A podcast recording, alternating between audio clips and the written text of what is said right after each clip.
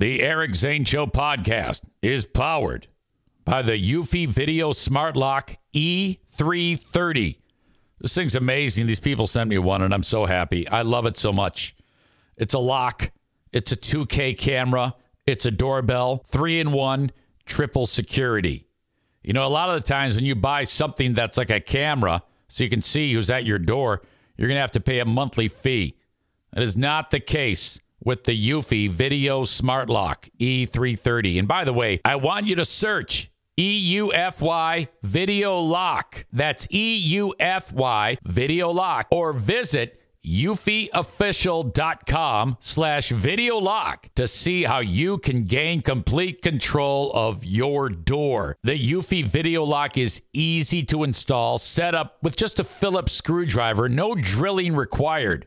Thank goodness, because if I did that, there'd be holes all over the place. It'd be horrible. Keyless entry, no more fumbling for the keys when your hands are full. Never worry about the kids losing keys or passing among the renters. One second unlocking with, get this, AI self learning chip embedded. The more you use it, the more accurate it will be. It's fingerprint recognition on this thing. You gotta try this out. Search Eufy Video Lock. That's E U F Y Video Lock. Or go to eufyofficial.com slash video lock. Full three in one triple security with Eufy. Say goodbye to your credit card rewards. Greedy corporate mega stores, led by Walmart and Target, are pushing for a law in Congress to take away your hard earned cash back and travel points to line their pockets. The Durbin Marshall credit card bill would enact harmful credit card routing mandates that would end credit card rewards as we know it. If you love your credit card rewards, tell your lawmakers hands off my rewards. Tell them to oppose the Durbin Marshall credit card bill. Hello. Hey, everybody. Let y'all gather around here. Man. Okay. As I've, uh, as most of you know, when it comes to um, uh, this type of thing and what I do, as often as I do it, the uh, merging of what happens here in this room to my personal life is, I mean, it's all together. There's there's no escaping the whole idea, and never would I want to escape the idea of doing things differently than what the way I do now. And what I mean by that is, I, I base what I do, telling of uh, personal stories, as um, a thing that I hang my hat on. Um, news, nonsense, and my personal adventures. And uh, my personal adventures oftentimes go to uh, everyone in my immediately in my immediate family. Excuse me, I'm I'm not quite with it today. and um, of course, all of the uh, friends and family that um, I deal with on a regular basis and, and share things with. So you know, um, dear friends of ours, the Veldinks uh, lost uh, Kate yesterday at 5 p.m. Eastern time. Um, and so the idea today is I mean, there is uh, no way in uh, that I would do a show today where I'm everything is normal and then oh by the way a footnote which frankly i have done that before. And uh, I, I wish and this is kind of like the um,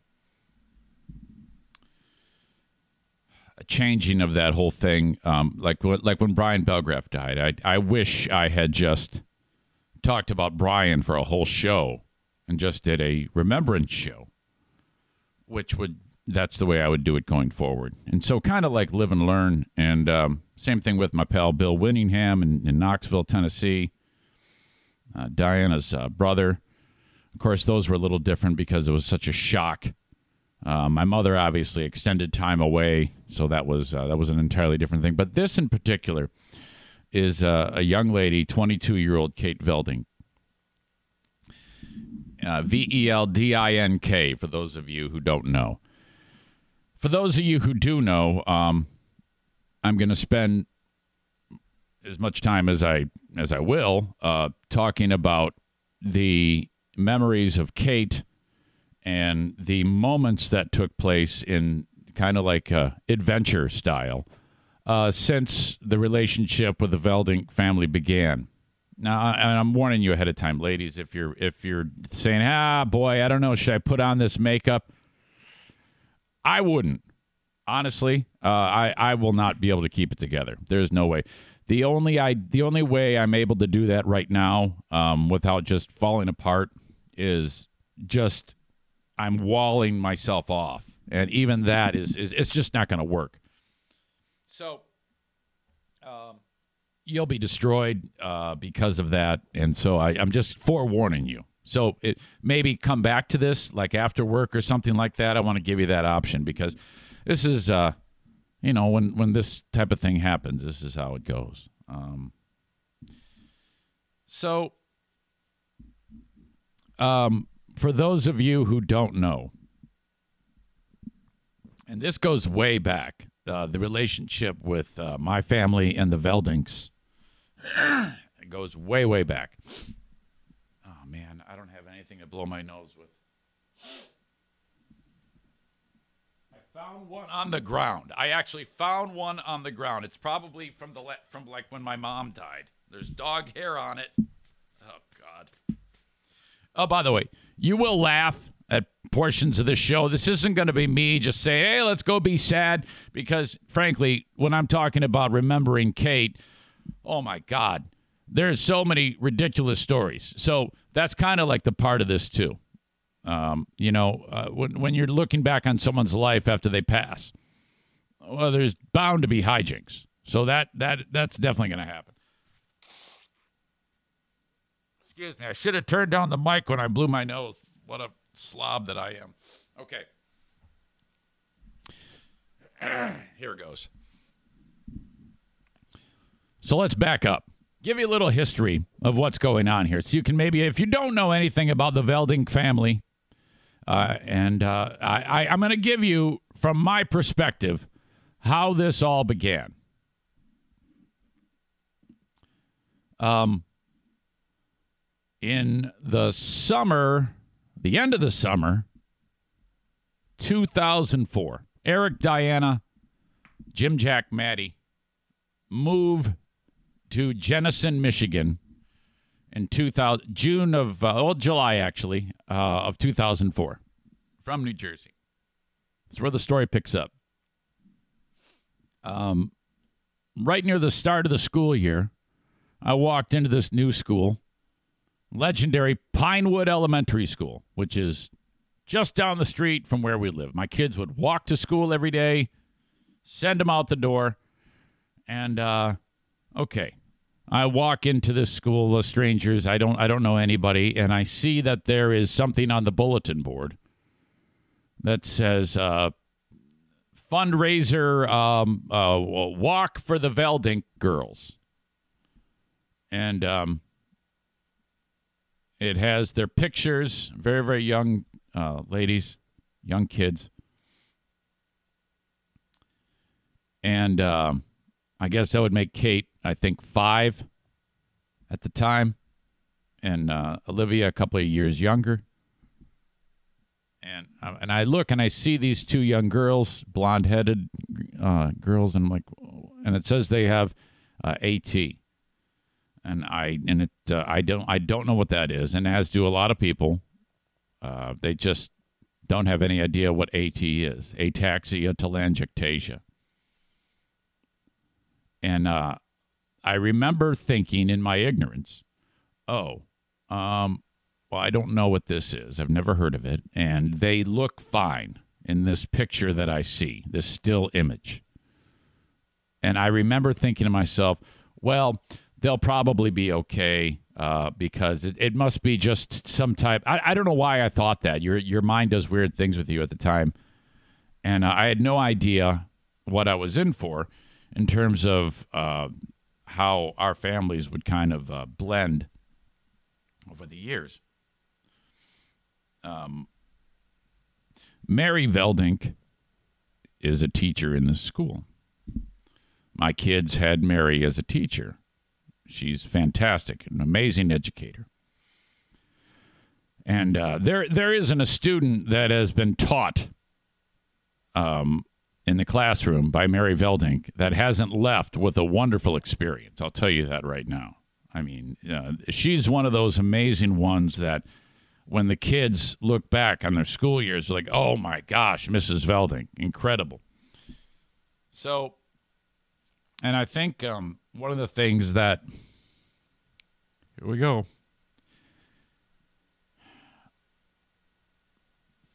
One of the things about this family is how resilient they are.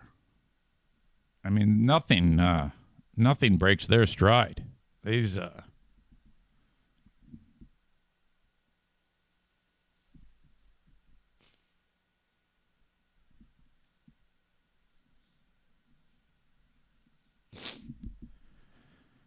these people are um, very faithful to God, and um, you you don't have those moments where they uh, denounce their faith because of uh, the things that have happened to them, and uh, the ability to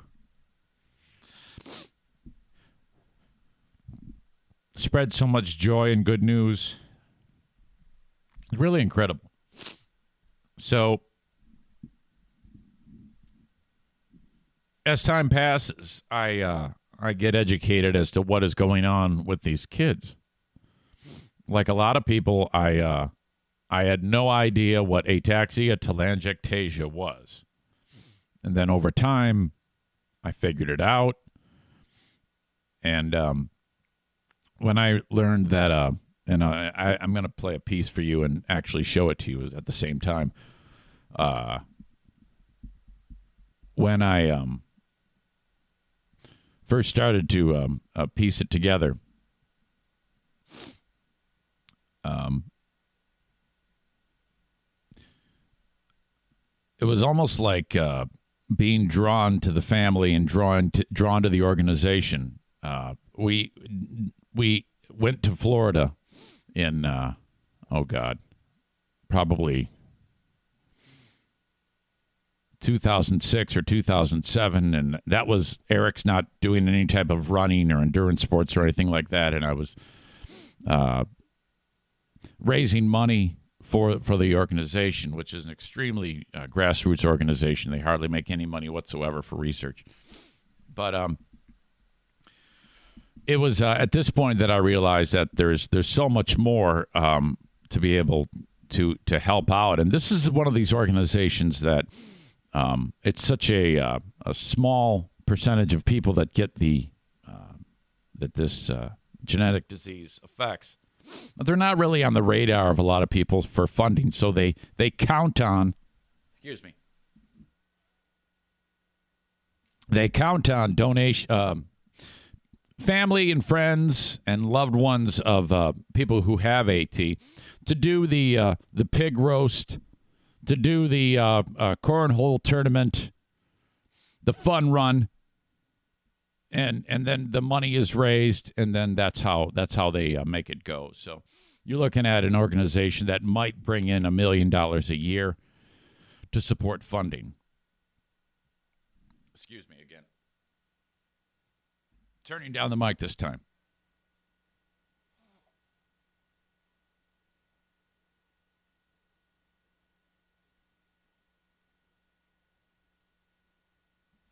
Um, so uh, the the AT uh, marathon at Disney was uh, was a big big thing. You know that was like their uh, big gigantic fundraiser. Um, that's when I started to uh, get involved with the organization, uh, and then we were at this point making friends with the Veldink family, and and there was just a lot happening with the girls as they were growing. Uh, the Veldings have uh, their oldest daughter is uh, Abigail. She is married to Max. Um, the age of the the age of the uh, Veldink children kind of like uh, coincides with the Zaitunian Zane family. Uh, Abigail is about the same age as Jim. Um, the departed Kate about the same age as Jacqueline, and the departed Olivia about the same age as Madison uh, seven years ago, nearly seven years ago, in in November, uh, this coming November, it'll be seven years. Um, Olivia passed away. Olivia was only 13 when she passed. Um, about 10 years ago, the uh, folks at the Compass School of Film, I think that's the name of it. I'm probably getting that wrong in uh, West Michigan. Uh, volunteered their time and uh, and energy and and uh, expertise to make a uh, a short film, like six seven minutes, about the AT Children's Project. I'm going to show that to you right now. And it was d- done uh, with a focus on uh, Dave and Mary and their children, Kate, Olivia, and uh, with uh, comments from Abigail, the oldest, and uh, just to kind of give you an idea of what was going on in the mindset of the Veldink family and how this all started. So I'm going to start that right now. Uh, bear with me. There's a couple things I have to do in order to make this happen. So there we go. And I remember Dave saying, Yeah, something big is going to happen to us. And I said, I know, I know. Mm-hmm. Like I knew. I said, I know, I know something is. You know, I just didn't know what it was. Yeah.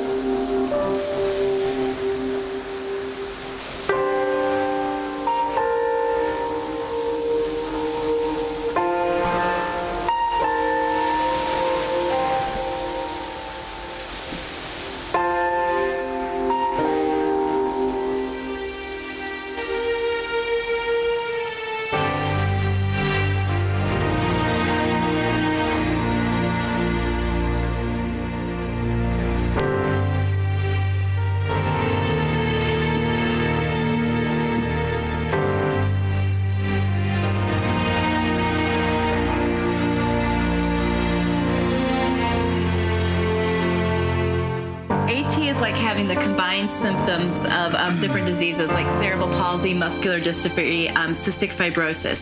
So you take the worst symptoms of those diseases and you roll them into one disease, and that's AT.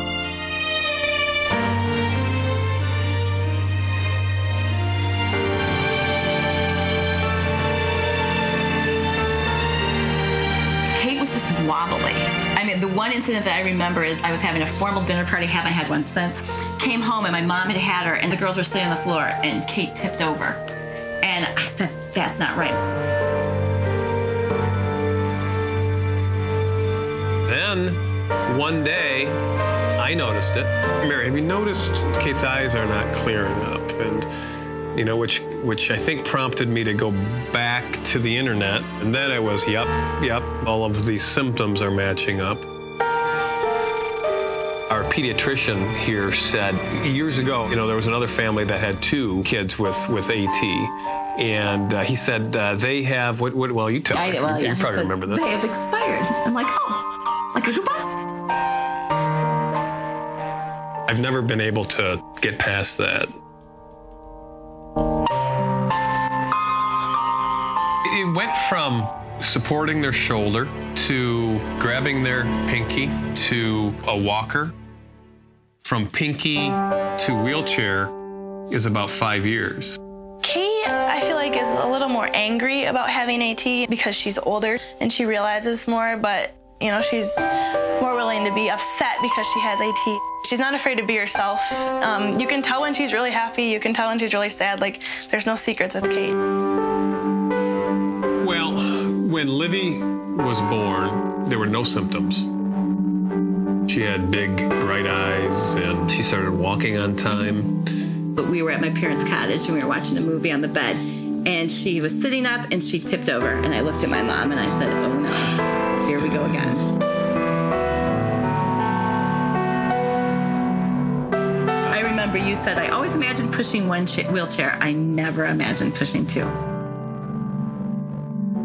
Like, I always think about if I had to have AT, I don't know if I could do it. But my sisters can do it, and they can do it really well. We both happen to have the exact same gene that is defective, and, and our offspring, our children, um, have a 25% chance of that particular gene becoming dominant in their bodies. You roll that genetic dice on Abigail, clear. Kate, roll the dice. Bingo. You've got AT. Livy, roll the dice. You've got it. So. You know, they love to play, they love to hang out with their friends, they like to swim. So there are some things that are different. You know, their immune system isn't as strong as yours. They aren't going to be able to run across the yard and throw a football to you. But in all the things that are important, they're exactly the same. Kate and Olivia are such amazing young women. They have such incredible potential being zapped from them because of this dreadful disease.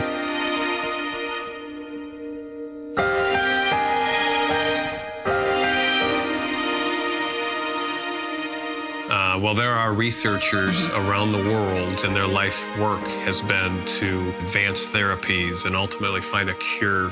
For that, we are grateful. We are hopeful that that passion and that energy will continue. We go to bed at night praying for these researchers, and we wake up in the morning hopeful. You know, I would love for them to see, Right. you know, this film, you know, so they can see our, our, our- our true appreciation and gratitude for what they do. You know that there could be something out there that would make a difference. It's just not in your reach because of the lack of funding. So it's up right now. It's up to the parents. It's up to the friends and the families to raise money. You know, ten dollars at a time, hundred dollars at a time.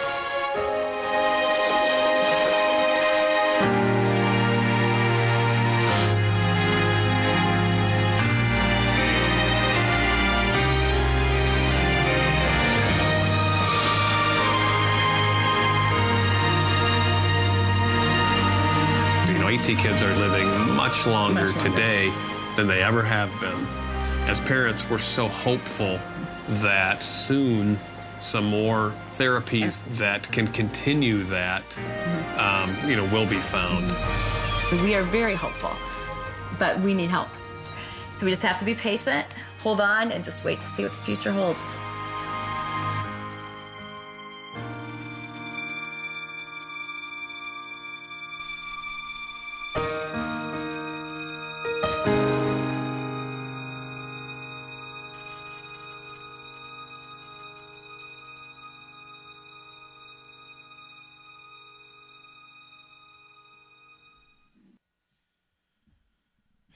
Well, there you go.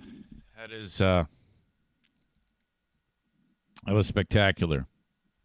People that made that, those are uh, uh, students actually that made that from the uh, Compass Film School, I think is the name of the organization. I apologize if I'm not getting that right. But um, yeah, so then it became clear uh, as, as time passed of uh, of what AT was all about. So, uh, the way it ties in with the nonsense, there's so many adventures and things that happened that uh, that that took place over the years that were just ridiculous. I had uh, uh, many, many amazing adventures. There was um, uh, one one thing that I'm especially proud of uh, was the ridiculousness of uh, the radio show, and the idea was floated that um, we were trying. I think I I remember I I remember it's, it's kind of foggy. You, you know me; it, it always fades from my brain. At about the same time on the radio show that it was revealed that I was in that silly, silly, ridiculous Mr. 10 contest where I'm there with my, you know, all oiled up with muscles and eh, look at that. Which I, th- you know, frankly, I thought it was just going to be like a bodybuilding competition, and not that I was freaking Arnold Schwarzenegger, but uh, I, you know, I, I had put in a lot of time, and then when I when I get there, it's revealed that it's it's more like a man pageant, like you know, uh, swimwear, evening wear, interview, and you know, I'm an idiot uh, a million times more of an idiot back in 1990, whatever. But I, I stayed with it, and it was a complete embarrassment, and it turned to a legendary moment. Because at about the time that that was discovered, and revealed to the world um, the idea that there was a uh, clinical trial at Johns Hopkins uh, School of Medicine or, or whatever it's called that needed funding for these AT kids. So the carrot was dangled to the audience, who once again uh, had had my back and the back of those kids. Um, the idea was floated that if we raised the money to for that clinical uh, uh, trial, I would agree to get a tattoo from one of the still shots of the Mr. 10 video where I'm dancing around in my stupid Speedo. And, well, you guys, uh, you answered, and a ton of money was raised. We, you guys blew it out of the water. It was uh, well more than, I think it was closer to a $100,000 you know, five and ten bucks at a time. It was absolutely a very, very fun grassroots thing. And uh, when, whenever those types of um, things happen where there's like a shared goal, it's always just exceptional. So, you know, that was great. And then I got the tattoo. I still have it to this day. I, I still get people saying to this day, hey, let's see the tattoo. Let's see the tattoo. And I oftentimes forget that it's even there, you know? But uh, there it is. There's the. Uh, oh, that's weird. There's the Mr. 10 tattoo in all its glory. I always struggle getting to get it on view, but um, still looks good. The guy who put it on me is in prison, and well, he's in prison now. He wasn't. he wasn't in prison then, and uh, so that was uh, that was great. And it, boy, you know this this tattoo that is this. There's been more weirdo interactions because of this tattoo. Back in the day when I used to get in the pool every day and swim my ass off. I remember there was one particular moment. There's a, there was a, there was a lady in the lane next to me, and she was just looking at me. So right away I'm thinking, oh yeah, I can't wait to tell Diana that this that this uh, chick 15 years younger than me thinks I'm smoking hot, and she just kept staring at me. And then it dawned on me. She was looking at the stupid tattoo, like, what is that? What what is on your arm, you stupid idiot? But uh, so that was that was um, that was quite an adventure, and and I was very proud uh, to be able to put that together. And then all of the trips to Florida for the Disney Marathon. And boy, that that's just the tip of the iceberg. Let's see. I, I wrote some notes down about Kate and um, some of the things that we encountered. You know, a lot of the stuff that we encountered as our family and the Veldinks, and and there's a, there's several families that would get together and and just do fun stuff. Uh, go out to eat, just uh, you know that that type of uh, relationship. Um, some of these stories they don't really. Kate's not even in them. But if it had not been for AT, um, we wouldn't really be together. Uh, I, I met some amazing families over the years of, uh, of the AT kids. Um, Conrad and his family uh, in Canada, and, and just a, a, dozens of other great people um, that would get together every year at Disney. And they're and they're still working hard to try to find a cure for this uh, dreadful, dreadful disease. And um, Mary, Mary and Dave touched on it a little bit in that video piece that um, it's just so strange how this thing works and what it does to a person. Um, when she says it combines all the symptoms of, or the the worst systems of muscular dystrophy, MS, Parkinson's, cystic fibrosis, it destroys ch- uh, a child's immune system or severely compromises it. In 25% of cases of AT kids, they develop cancer, and uh, life expectancy is very, very short. And all of those things came true to the Veldink girls in one form or another. Uh, in this particular case with uh, Kate, um, Kate finished up college shortly thereafter. Just recently, in fact, she was diagnosed with uh, with cancer, and so that fight had begun. And um, I never once got the impression that they were, you know, like tired, tired of fighting and just like you know at their wits end. It seemed like uh, eternally optimistic always with this group, and that's one of the things that I look at in their um, in their perspective on things. Now, because it would be uh, completely understandable for a family um, or, or, or children or whatever to like have that I don't give a shit attitude about anything and uh, and then give God the middle finger or something like that. And that, that never really happened. That that that no, I, I, need to say that more assuredly. That that never even came into play in any way, shape, or form. And that's uh, one of the things that I, uh, I, I look up to about these folks because of their unwavering faith, and it's it's really exceptional. Um. So, and then with Kate, uh, the immune system issue. You know, this has been a struggle from day one. There's always a you know keeping your fingers crossed that uh, the young lady is not exposed to something, and then here we are at a time when a pandemic. Uh, Kate developed pneumonia somehow. It, uh, th- this was not COVID related, as far as I understand it, as, as least as at least as what I've been told. Um, but uh, pneumo- pneumonia developed, and um, it you know at some point um, when they describe her as she is cured of AT and she ran to heaven. It's like oh my god, it wrecks me every time uh, ran to heaven to be with her sister Olivia, and holy, holy cow! I mean, that is. Uh, um,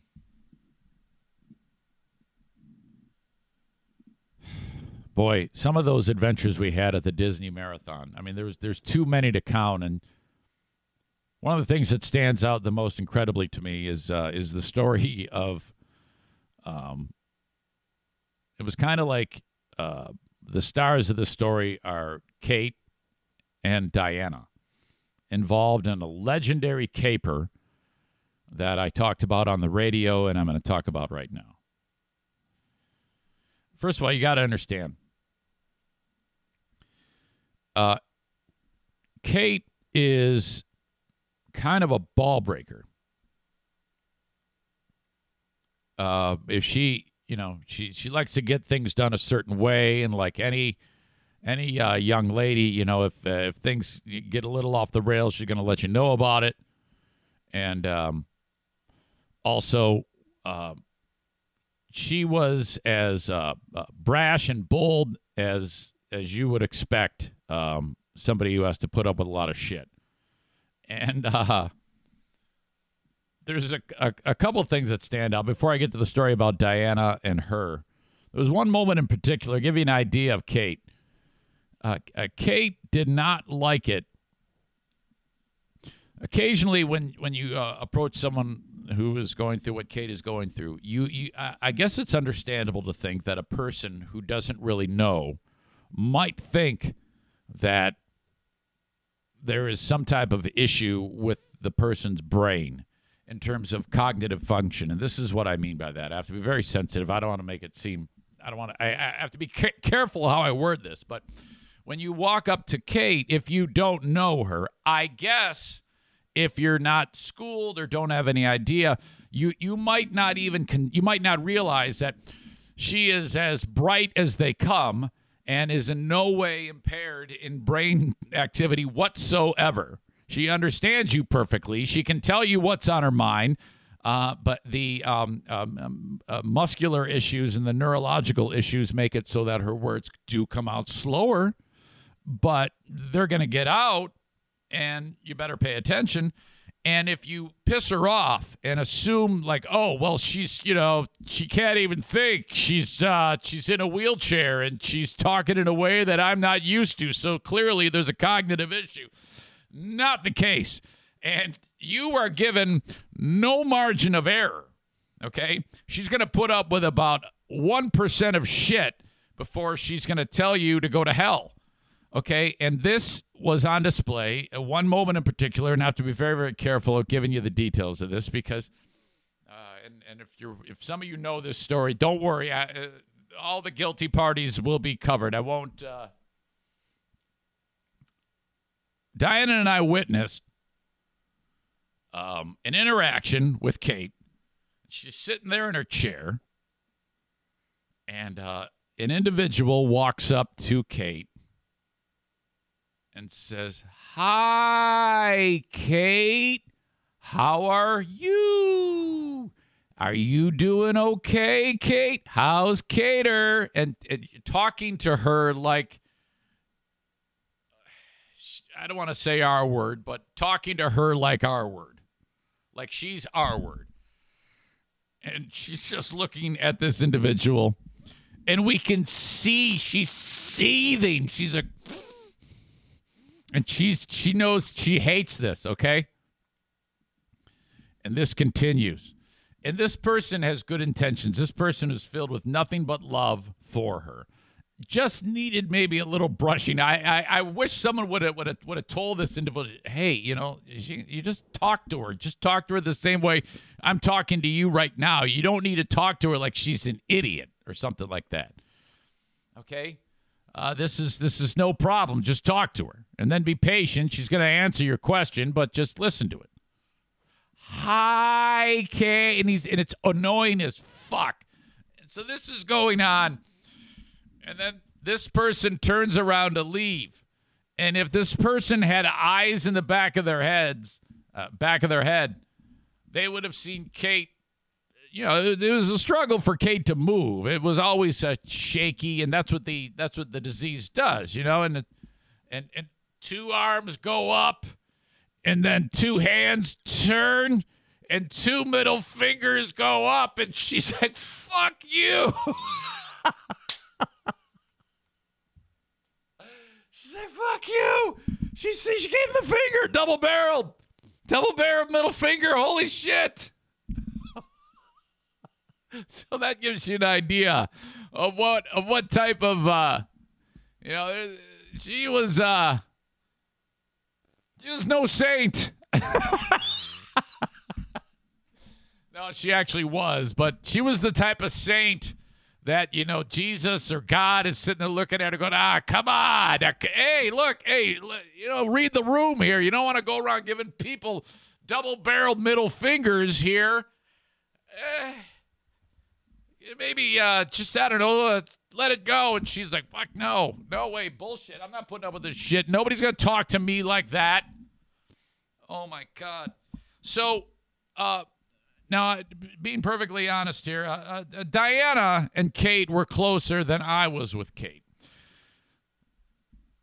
Some anybody who's to give someone double-barreled middle fingers behind their back is kind of like a spirit animal for the queen of the forest because she'd do the same thing. That's kind of Diana. So these two, um, they, they had uh, a, a, much closer relationship than I did with Kate. So Diana is uh, uh, obviously much more, dis- well, we're both incredibly distraught, but the connection was much deeper with Diana. Um, that that is true. Not to say ours wasn't with uh, the rest of the family wasn't uh, wasn't deep, but these two um, connected on more of a level. So, at the Disney Marathon, you've got several days worth of races 5K race, 10K race, and you know, it goes on over several days. And so, hang on.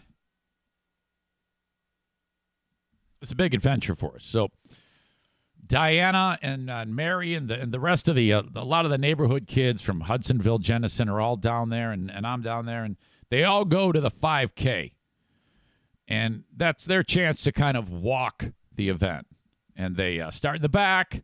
You got uh, somebody's pushing Olivia, Diana's pushing Kate. And um, inexplicably, some lady gets enraged because Kate's wheelchair happens to brush up against a lady. Some lady in front during the start of this 5K. And uh, this lady, this is Karen before Karen was a thing. She flips out over the top, losing her mind at Diana, yelling at Kate, yelling at anyone who could hear her name. And uh, this so they're they're they're still walking. Diana's pushing her, and and this lady's still going after, her, and she says, "I'm going to sue. Who's your insurance?" Can she's just a, a typical ridiculous shit that doesn't make any sense. I'm like, uh, what, huh? So finally, the redhead gets pissed, and Diana walks up to her and gets right in her face and goes, "I got something for you. Why don't you fuck off?" There's kids everywhere wearing Mickey Mouse ears and Pluto ears and Goofies walking around and Dumbo and all this shit and Snoopy. Snoopy's not there. Snoopy has nothing to do with this. Uh, and and then Kate is is there and and so the, this is huge. The lady gets she gets intimidated by Diana and ends up leaving. I'm still at home. They come walking back to the walking back into the hotel room. And then um, Kate is there in the wheelchair. Olivia, Veldinks, and and Diana comes in, and then uh, uh, Jackie and Madison come walking up to me. They're much younger then, and uh, they and I, I get up like, "Hey, how you doing?" I'm just getting up because this is very early in the morning when the race was, and they go, "Hey, you won't believe it. What? Mom told someone to f off." Is how they said it. The little kid said that and then you hear Kate. And now, Kate, you got to understand when I'm doing this voice, it's uh, Kate spoke very slowly, and the words kind of uh, sometimes blended together, and her voice was high pitched. She's a young lady. So when I do this, it's not to mock her, it's to give you an idea of how it sounded. Yeah, mom told some lady to F off. you know, happiest place on earth. Diana's telling people to F off. And then Kate goes, Yeah! and it was awesome. oh my gosh! And I'm like, oh, Jesus. And Dad goes, well, yes, I'll be a son of a bitch if she's going to do that to me. There's no way in front of all these kids trying to intimidate us. To hell no, I'm not going to take that shit. Oh my God. So these two were, uh, were, were, it was it was pretty fantastic. We we, we did uh, lots of other amazing uh, things. There was a lot of amazing things that happened because of our connection to the family, and a lot of them centered around Disney. Okay. One of the early times that we went down there for the Disney Marathon, and this was all to, again, to raise money for the AT Children's Project. They still do these events to this day. Um, the AT Children's Project volunteered at one of the water stops for the full marathon. Okay. So, with that, you get signage, and uh, it's as the runners approach. There's like twenty thousand people running this race. It says uh, "Water Stop" brought to you by AT Children's Project. It's another way to get, um, you know, the name of the organization out there in a grassroots effort style. So then, and all the volunteers who get to the uh, mile marker uh, in the middle of the night, they have to um, set up tables, and all the all the stuff is there at the mile at the mile marker. And we would all get there, and you set up the tables, and you uh, these giant pallets are plastic wrapped with uh, water jugs and cups and powdered Gatorade and bottled water. Uh, big gallon jugs of water, and so we have to uh, mix the Gatorade, put on these special gloves. We don't get anything contaminated. Mix the Gatorade, stir it with a giant spoon, and then fill up cups and then we'd like fill up pitchers and then just like kind of pour the cups and, and then you put wood on top of the cups and then another layer of them and then a, a wood on top another layer of them so you have all of these you have thousands of cups of gatorade the problem was and i'm there with dave Veldink kate and abby's dad and mary and, uh, and Diana's there, and the late Brian Belgraph and his lovely wife Jen, and uh, their sons Logan and Ian. And this was a legendary moment. A lot of fun things happened that were hilarious that I've, I've discussed before, but they're worth telling about. It it stands. Now's the perfect time. Um, we ended up getting on this bus to start the day to go to the water stop. You know, this is like mile whatever. Uh, it, it's one of the ones that they you have to get there at a, you have to be on time. If you're late, you know, the race starts and the last thing you want to be doing is scrambling to get your water stop set up when there's runners approaching, okay? In this marathon. Somehow we get lost. And the bus driver has no idea where we're going, and this is taking time, and we're confused, and we don't know what's happening. We finally get there late, way late. Now we have to scramble to get this shit set up. So we're busting our ass. And the guy who was the leader of the, uh, the they have, Disney has um, a volunteer that leads the group, in this case, us, on what to do. And so he's, uh, you know, make, in making sure everything's sanitized and things like that. And he's from Boston. I'll never forget it because I'm there with Belgraph and uh, and Ian and Logan and Jen and Diana. And this guy who's leading it, he's from Boston. He's a real ball breaker, and he's one of these people that if you don't do it his way, it's wrong. He's going to let you know about it. Typical East Coast horseshit tough guy talk. And uh, we were all like fucking sick of this guy one second after he started talking. And then um, so everything we did, he had a problem with. I mean, here we all we got to do is you you put the the water in the th- in the big orange jug. You take the powdered Gatorade, you rip the thing up, you dump it in as a big giant metal spoon. You stir it, you pour it into the jugs or into the pitchers, and then you pour it into individual cups. That is it. This is not rocket science. Okay. He doesn't like the way we're pouring into the cups. So it's real simple. I'm pouring it into a cup. I go to the next cup. I pour into the cup. I go to the next cup. I pour into the cup. And then he like picks up a cup and he drinks something. He goes, hey, yo, it's too sweet. Hey, yo, yo, hey, you know, it's too sweet here. We're going to have to back off on the. i I'm sounding more like I'm from Brooklyn, but it's the best I can do. And everything's loud and obnoxious. He can't just say it normally. Everything's got to be like he's screaming, hey, yo, yeah, yeah. Hey, everything is like everybody, hates them. You know, Midwest people, and, and they, they, sometimes they, they mix with East Coasters, and the Midwesterners have to kick their ass because they're just too obnoxious. Can't handle it. Midwesterners aren't like that. Then I'm standing next to Logan and Ian Belgraph, pouring it into the cup, and he goes, "Hey, yo, yeah, you got to do bartender pour." And we all look at him like, "What?" Yeah, yo, yo, you got to take this thing and just pour it in there, bartender pour. And he's and we're like, what, what, what do you, the fuck is bartender pour? Speak English. Yeah, like you're a bartender. I go, you mean a bartender? Yeah, bartender. Bartender pour. And we don't know what the fuck. And he wants us to just pour, be pouring it into the glass and just moving it over the glass so that the shits – you know, in the, the, the small amount of space between the cups is going to um, be there's going to be shit pouring onto it because you're just going you're you're moving your arm the whole time over the over all the the field of cups. And it's like first of all it's it's a disaster, it's a complete mess and it's just stupid. Why do we why don't you fucking why are you making it such a big deal about how we're pouring this shit?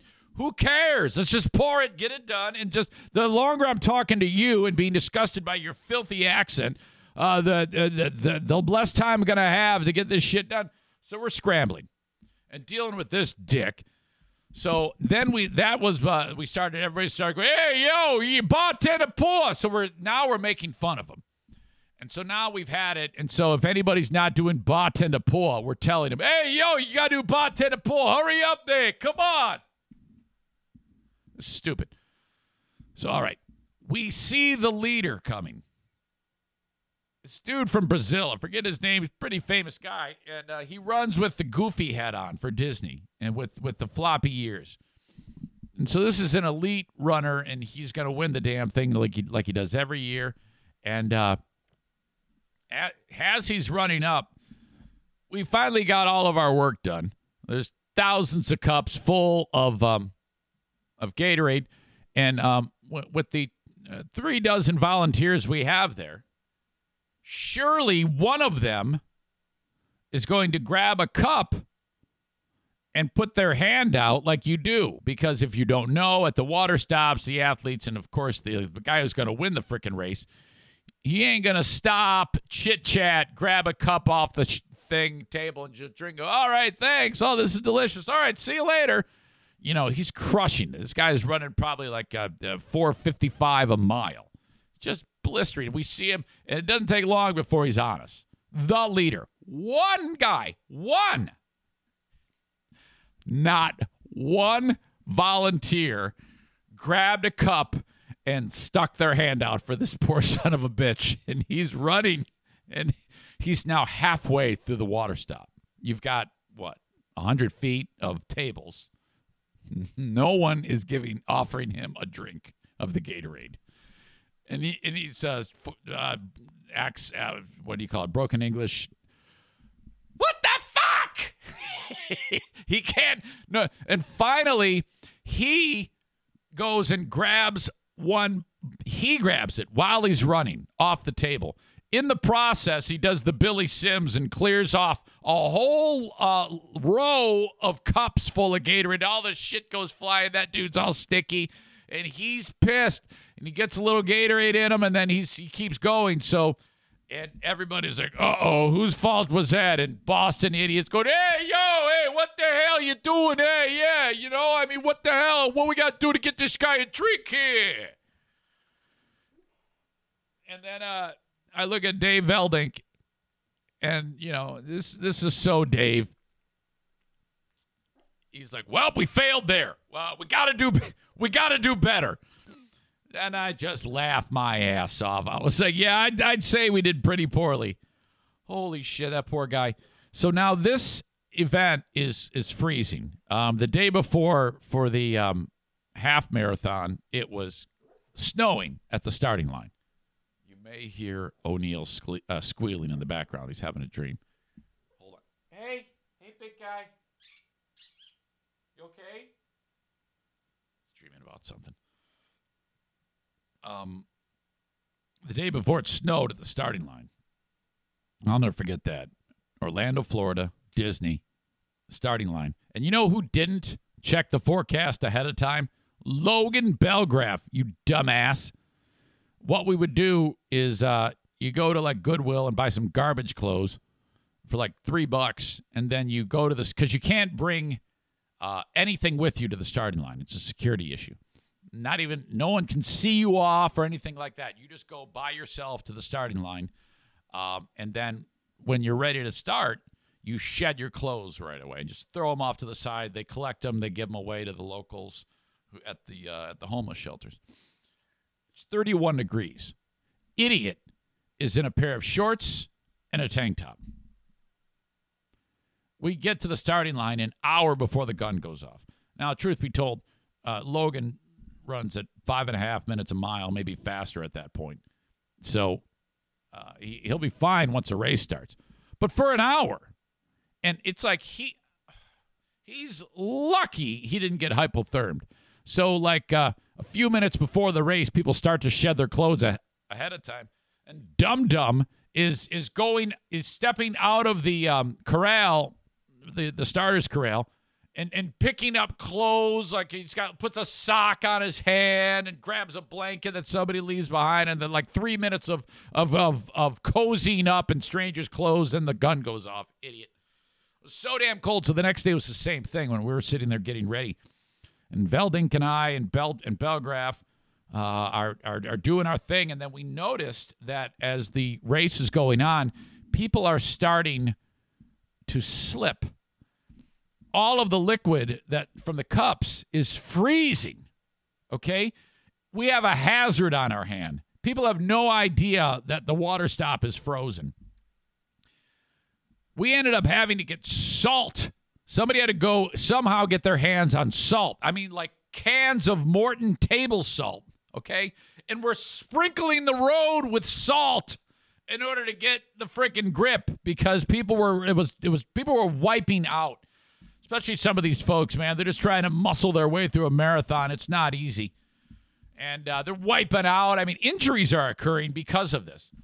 Holy crap we brought together so many people to that um, to those Disney events, and uh, uh, we started the um, uh, radio radio show Cure Team, and so because of talking about it on the radio, it became kind of like our our pet charity at the time, and so I would petition the audience. You know, you're asking a lot. It's a big ask. So, but we managed, and we the the people came out in droves. Uh, and, and we would just hope, I mean, when I say droves, I mean a few dozen families. And that's a lot because what you're asking them to do is um, you sign up for the Disney Marathon, and then that has cost. Okay. In order to, I, what I mean by cost is when you would sign up for the AT Children's Project D- Disney Marathon, you agree to raise $600 for the AT Children's Project. And then what they do is they have the infrastructure on their platform to give you a fundraising page. You've seen these before, and then you say, "Hey, friends and family, I'm running the uh, Disney Marathon to help support leukemia, lymphoma, or or whatever." Uh, uh, different types of charitable organizations. AT was no different. So um, we'd get dozens and dozens of families who would listen to the radio show and would sign up to do this. Some people had never run a step before in their life. And so um, they they would answer that call, and then they would raise a, a, a lot of money. So you didn't the the minimum was six hundred dollars, and if you by chance whatever life got in the way and you couldn't raise it, you would then be on the hook for the six hundred, and then it's a cash donation. You still participate in the festivities. Got to find your own way down there, of course. Pay for that yourself. So that's asking a lot, but people did it, and uh, oh my god, um, just kind of like. Uh, a really really spectacular thing. And when you're in the moment you're you're kind of like oh wow this is this is great. But uh, it isn't until you get years years away from it you're like wow we we uh, we we had a lot of great times with those people. So i'm uh, very very grateful for all of the efforts by all those people all, all through those years. So thank you. You know uh, i i met a lot of people who i wouldn't have met otherwise. Both listeners of the radio show who uh, just wanted to hang out and um, so it was uh, just awesome. I, I can't say enough. And then a, a lot of these people still to this day still um, have been committed to AT, and that's that's just tremendous. So well done. Uh, one of those people was my pal Andy Phelps, who I have not seen in a long, long time. Who um, he himself is in a wheelchair from a car accident and he's a quadriplegic. He still has some movement in his shoulders. And uh, I mentioned Compass Film School, who made that uh, video that we watched earlier.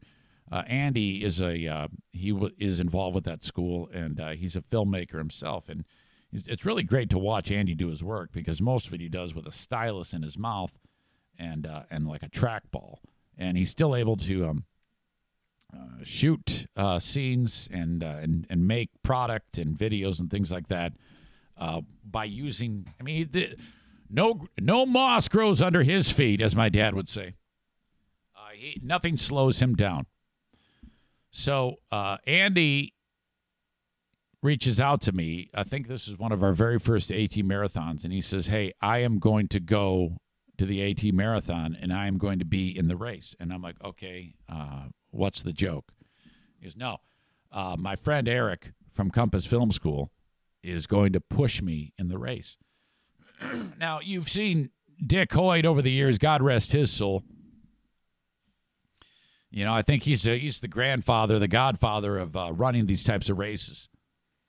Um, so, you know, I, I'd seen that, and I was like, well, this is going to be awesome. We got a guy, and uh, they they did all the fundraising themselves. They did the same thing that everybody else did. These two, and uh, they drive down to Florida and uh, they're going to participate in the marathon. They did not ask if there's any rules or regulations or anything like that. They just show up on the race morning of the marathon. And I remember seeing them on that cold day. Uh, and they don't have like um, you know how like when you would see Dick Hoyt, he would have very specific type of um, apparatus to put his son Rick in, or when I would do the Reed's Lake thing, there was uh, you know Jeff Joush. You know, you have a. Uh, it, it's not like it's an old school Everest and Jennings wheelchair that you're pushing along. It's it's something built for the road. Well, Andy didn't have that. Andy had an old school Everest and Jennings, you know, move you from surgery to the front door type of wheelchair that somebody picks you up in your in their car and then they take the wheelchair back. Andy is going to have Eric push him 26.2 in his stupid Everest and Jennings. Okay? Now, Andy's not even strapped into the fucking thing. So, uh, you know, my my first impression when I when I learned this is that idiot's going to hit a rock and Andy's going to go flying out of the chair. There's some real safety concerns with this.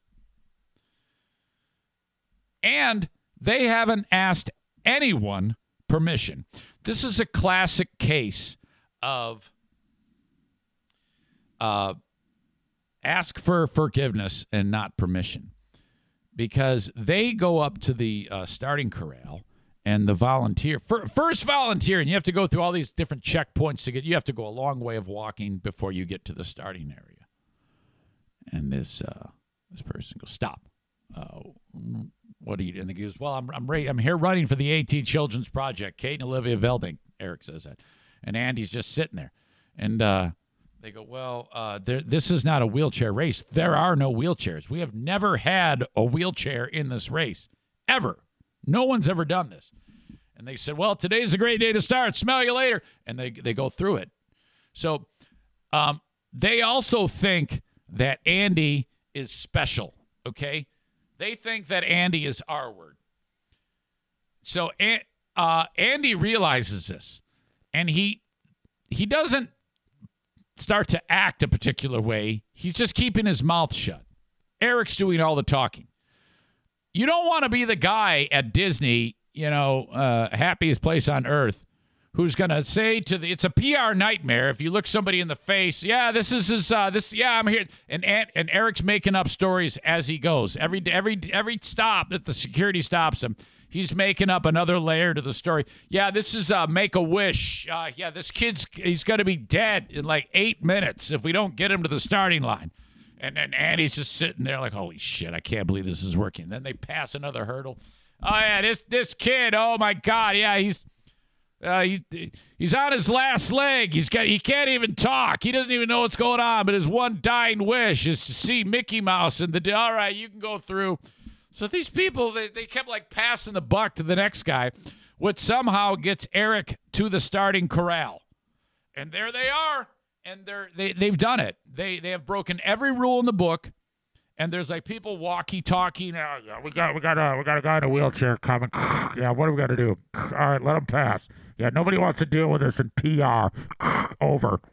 You know, they don't want to have to uh, put up with this, but um, they're. I mean, can you imagine? They're they're worried at Disney about the uh, implications of if they if they let our word guy who's on his last last leg is with the Make a Wish crew uh, is is going to be you know, stonewalled, and they're like, go on back, go on back home. No, dude, and the dude was not trained. Eric, he he uh, was kind, he's young though, so whatever, and he made it. He ran all twenty six point two, and so. Uh, and and it was an incredible feat pushing an old school wheelchair. Oh my God, that is really really hard to do. They did it. What an adventure, you know. Um, and then they uh, they get done, and they the people that put the medals around your neck, they put one around dude's neck, they put one around Andy's neck, and they're there. And Andy said he was getting pissed off too because they were talking to him like he's special. Hi, Andy. If Kate was there, she would have said, "Give him the finger." Oh my God. So that um then though everybody thought they were gay. And there's a reason why everybody thought they were gay. And it's all semantics and wording. Because that night um, we had like the big banquet or something like that. And uh, actually this was this is before the race. This is before the race. Before the race the night before is the banquet. And they're going to do it. And uh, and they have no idea what they're in store for but they eventually obviously made it. But uh, they're there at a table these two and um, I'm, I'm kind of talking them up because they they i speak before the uh, you know, as part of the festivities. So there's like, you know, a lot of people there. And I introduce because their story is great, you know, up to this point it's been quite a, quite an adventure. And um, I said, ladies and gentlemen, Andy Phelps and his partner Eric. Now, when I said partner, I meant running partner. Except I didn't say running partner, I said partner. So everybody thinks that, you know, Eric's going to give Andy a, a BJ in his chair later, later that night. because I said Andy Phelps and his partner Eric. Like, oh my God, these, these oh yeah, that's that's he's one of them gay guys. Oh my God. What what an adventure. All because of the amazing relationship with my friends at the at the AT Children's Project because of uh because of our relationship with the Veldinks. Um yeah, um, Diana and uh, and her relationship with Kate was very very special. Um, like I said, those two just connected. Everybody in the community who knows the Veldink family is crushed. This is uh, this is is unbelievable to think that. Um, I, I I think to me, the idea of this happening twice, and all the while, they had to have been um, thinking that these days would happen and that they would not outlive their children. And um, that is a that's the type of thing that um, is so panic inducing. It would um, you you you would see uh, you maybe you a person would start to drink or perhaps uh, take drugs or a marriage would dissolve or uh, something worse would happen. It, it you know kind of that type of anxiety that would eat away at a person. And i can i i've always um viewed this whole family and extended family the, the entire group of people with uh, uh, great admiration because of I, I don't know it's just they've uh, always been very, very um, focused on what got them to that point, and that is God. They've always they've they've never wavered in that, and I've always been extremely grateful that those people are in this world, the Veldings and their extended family. They, I mean, if there's when you hear stories about people who maintain their faith despite these things. That's like, honestly, it would be understandable if a person ran away from God, but they, they never did that. And uh, I, I think that that's pretty, pretty freaking great. Um, so, um, at some point this week, I, I believe near the end of the week, um, there will be a celebration of life for uh, the departed Kate Veldink. Um, May she rest in peace. And uh, God bless the family and the friends and the loved ones um, who will um, celebrate that with the family. And um, so I just wanted to spend my time here today just sharing these things um, that I uh, that I thought about from my time that I that I knew Kate on this earth, and um, and her sister Olivia, who passed away seven years ago, nearly seven years ago. I just wanted to, uh, on this podcast, make it uh, all about that, and that is all. I have uh, nothing more to say today, and um, I think that that's um, the way it needs to be. So I will uh, spend the rest of the day just kind of laying low, and uh, I'll talk to you folks tomorrow. So I appreciate you for watching this and listening to it. And I, I really um, can't stress enough in closing uh, where it says donate to help AT kids. Um, if you would consider, in the memory of uh, Kate Veldink and all of the AT children that have passed on, preceding her and all of their families, because um, honestly, as uh, has been said many times before, the only thing that is um, in the way of making this um, terrible, terrible disease, a distant memory, is money. And it's not like you're just throwing money at something and like, oh, well, yeah, I, uh, what what is my money going to? Quite literally, the money goes to the cost of a test tube or um, uh, any type of medical supplies for um, very, very smart people at some of these institutions that work very hard trying to find a cure for AT. A lot of genetic work, um, clinical trials um, on AT kids. If you would, if you are interested in learning more about it at atcp.org, everything you need to know is there, and you can sign up for like a uh, a newsletter which keeps you informed. The uh, volunteer uh, who is in charge of it, Brad Margus, uh, he he two children with AT, and um, Dave is on the board too, and these are people that are all um, working very, very hard to make sure that um, all the necessary steps in a cost effective way go towards AT research. If you were to look up the rating of this charity, it's uh, one of the highest you can find. They run a very, very bare bones operation. You have, I don't know, half a dozen people who earn a paycheck through their administrative efforts to keep this going. Everything else is volunteer. Um, as years have passed, I've seen the number go from one and a half million dollars raised, and, and then that's it for the year. Um, which roughly 93, 94% of that goes towards um, all the funding for the uh, research. I've seen it dwindle down um, over the years, and I would love nothing more in the uh, memory of Kate Veldink and all the uh, all the AT kids who have passed before her for everyone within the sound of my voice to go to atcp.org and just a few and drop a few bucks, whatever you can spare, into their bucket.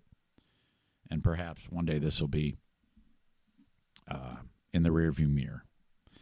All right, folks. God bless you. I love you very much. Thank you so much. And I'll talk to you later. Bye bye. Rest in peace, Kate Veldink. What's so special about Hero Bread's soft, fluffy, and delicious breads, buns, and tortillas? Hero Bread serves up 0 to 1 grams of net carbs, 5 to 11 grams of protein, and high fiber in every delicious serving. Made with natural ingredients, Hero Bread supports gut health, promotes weight management, and helps maintain blood sugar. Hero also drops other limited edition ultra low net carb goodies like rich, flaky croissants and buttery brioche slider rolls. Head to hero.co to shop today.